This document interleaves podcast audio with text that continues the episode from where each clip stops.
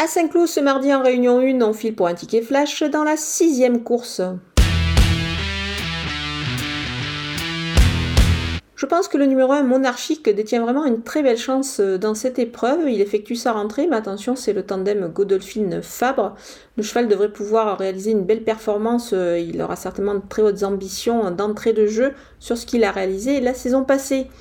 Mais pour tenter de toucher ben, un couplet gagnant seulement plutôt intéressant, je vais l'associer au numéro 4, Franville, qui se montre régulière et qui est en progrès ces derniers temps. Cette fille de Bramto devrait se montrer à la hauteur ici et pourquoi pas profiter de sa condition avancée par rapport au poulain pour le devancer. Donc euh, on va garder ces deux chevaux pour un couplet gagnant.